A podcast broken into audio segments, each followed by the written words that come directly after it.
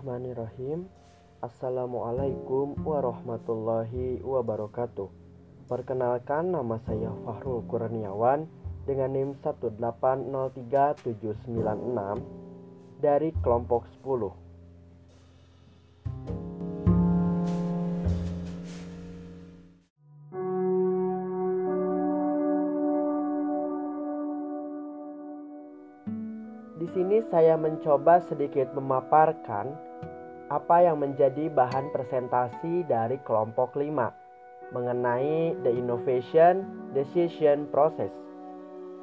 Yang pertama, model proses keputusan inovasi terbagi menjadi tiga, yaitu adanya tahap pengetahuan, tahap persuasi, dan tahap keputusan.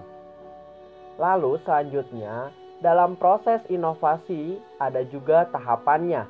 Yang pertama adalah implementasi dari inovasi tersebut.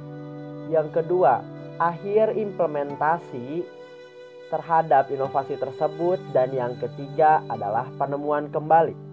Di sini saya akan menyoroti mengenai proses inovasi pada tahap implementasi, akhir implementasi dan penemuan kembali dalam tahap implementasi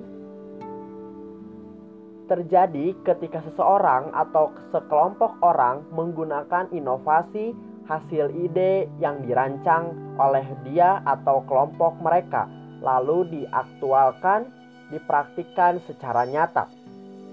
Pada tahap akhir implementasi, inovasi tidak berarti berakhir dalam pengimplementasiannya atau pelaksanaannya, tetapi dalam tahap akhir implementasi, artinya inovasi tersebut harus dievaluasi. Dievaluasi sebagaimana ide yang telah dirancangnya. Apakah implementasi ini, apakah implementasi dari inovasi ini ber, berlangsung lancar, atau ada hambatan, atau bahkan tidak berjalan? Ketika satu inovasi berjalan dengan lancar, berarti akhir dari implementasi atau evaluasi dari implementasi tersebut adalah bagus dan patut untuk diteruskan dengan adanya perkembangan-perkembangan yang relevan. Yang kedua, ketika implementasi ini dievaluasi dan menyatakan bahwa inovasi ini ada hambatan, maka harus dievaluasi Apakah hambatan itu dan bagaimana cara menanganinya? Yang ketiga, ketika implementasi dari inovasi ini dievaluasi dan menghasilkan satu kata tidak berjalan sama sekali.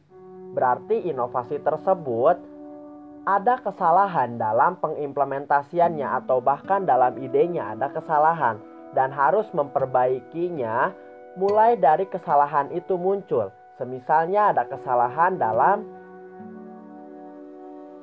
perancangannya berarti harus mulai dari perancangannya dicari mana yang menjadi kesalahan dari inovasi tersebut sehingga berdampak pada akhir implementasinya tidak berjalan sama sekali.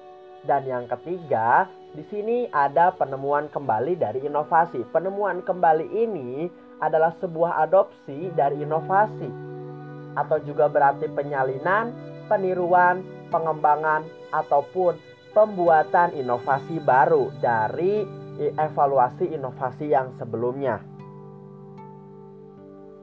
Lalu pada tahap pengimplementasian inovasi perlu adanya saluran komunikasi.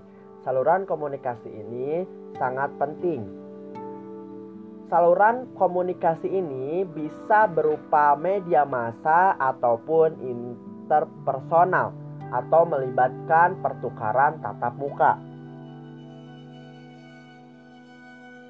Selanjutnya yang ingin saya ajukan ke pertanyaan kepada kelompok 5 di sini kelompok 5 menyatakan adanya tahap konfirmasi yaitu disonansi Disonansi adalah satu keadaan pikiran yang tidak nyaman yang ingin dikurangi atau dihilangkan oleh individu. Pertanyaannya, ketika ada satu keadaan disonansi, bagaimana keadaan inovasi tersebut? Apakah akan mengulangi tahapan inovasi atau berjalan seterusnya atau bagaimana? Terima kasih.